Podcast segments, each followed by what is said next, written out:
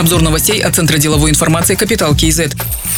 Подачу жалоб на портале государственных закупок хотят сделать платным. Причиной разъяснил вице-министр финансов Руслан Бекетаев. По его словам, за 7 месяцев этого года поступило 17 тысяч обращений. В 2014 году около 2 тысяч. Такой рост вице-министр связывает в том числе с появлением профессиональных жалобщиков, для которых это стало инструментом незаконной выгоды от срыва тендеров. При поступлении жалобы процедуру госзакупок приостанавливают на 10 рабочих дней. Порядка 60% поданных жалоб являются необоснованными, сказал вице-министр. Поэтому предложено внести поправки в закон для введения платы. Если жалоба будет удовлетворена, то внесенную сумму вернут. Правительство Казахстана утвердило новый порядок работы с инвесторами. Механизм предусматривает три уровня – фронт-офисы внешнего, центрального и регионального уровней. Главным оператором стала нацкомпания «Казахинвест». За ней закрепили функции проведения переговоров от имени правительства, презентации по инвестиционным возможностям страны, сопровождения инвесторов при получении госуслуг. Внешним уровнем предоставления услуг для инвесторов станут посольства и зарубежные представительства. На региональном уровне создают фронт-офисы по принципу одного окна. В них будут работать специалисты Акиматов, ЦОНов, Палаты Атамикен, Фонда Дому, СПК, миграционных, таможенных и налоговых органов, а также монополисты, нотариусы и переводчики.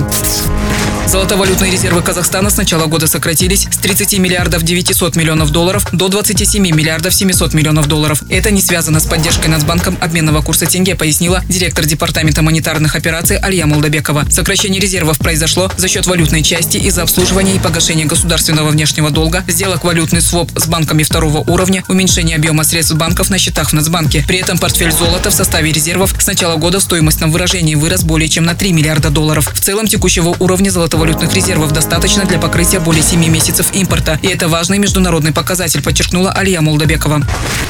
Казахстанцы задолжали в бюджет около 21 миллиарда тенге налогов. Порядка 70% из них – налог на транспорт. Такие данные привели в Комитете государственных доходов. Больше всего должников в Шимкенте – 148 тысяч человек. А по сумме долга на первом месте Алматы. Жители города не оплатили 5,5 миллиардов тенге. Это 26% от общей по стране суммы, сообщил директор департамента аудита Жандос Дусембиев. Отметим, 16 июля началась налоговая амнистия для физических лиц. При уплате основного долга списывается штраф.